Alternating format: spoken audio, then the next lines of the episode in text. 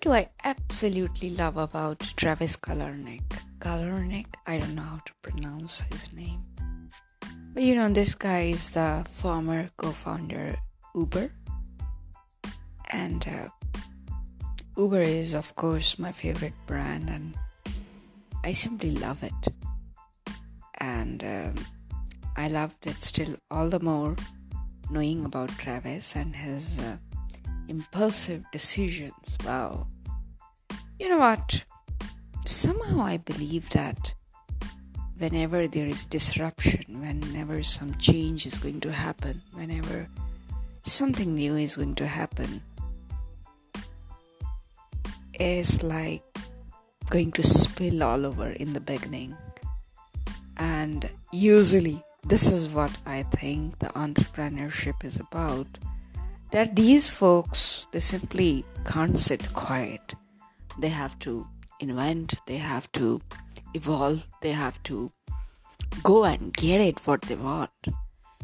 And when the world is a stage it's, it's, it's completely an open playground and it's just like ask and it is given kind of stuff then why not and you know what? I was just going to think that um,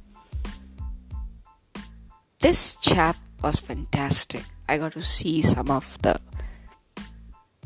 movie rushes, some entrepreneur stories, and then I got to see him in the interviews in the Stanford University, here, there, anywhere, somewhere. Oh my god, he's a guy.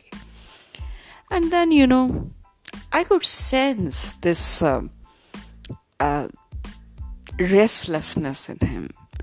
And I think it's but natural. People who have something bubbling in them, they are always like kind of unpredictable. You really don't know what's coming next. And I could see that the way he speaks, he's almost kind of cool, calm, great. But at the same time, I could sense that impatience in him to to be to be to be to be doing something different and I loved it. I loved that guy. Now the chap is like God knows where. I mean he stepped down. He must be mm, in the meditative stuff. No, no, I think he, he started some tech company again. Well wow. Yeah.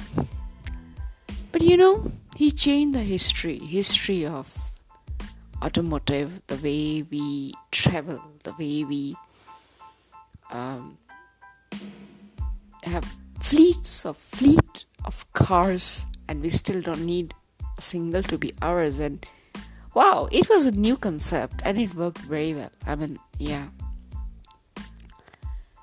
And um, entrepreneurs like him, I mean, it's natural they are very lovable. They're very, very lovable. They're adorable people. Long live Travis.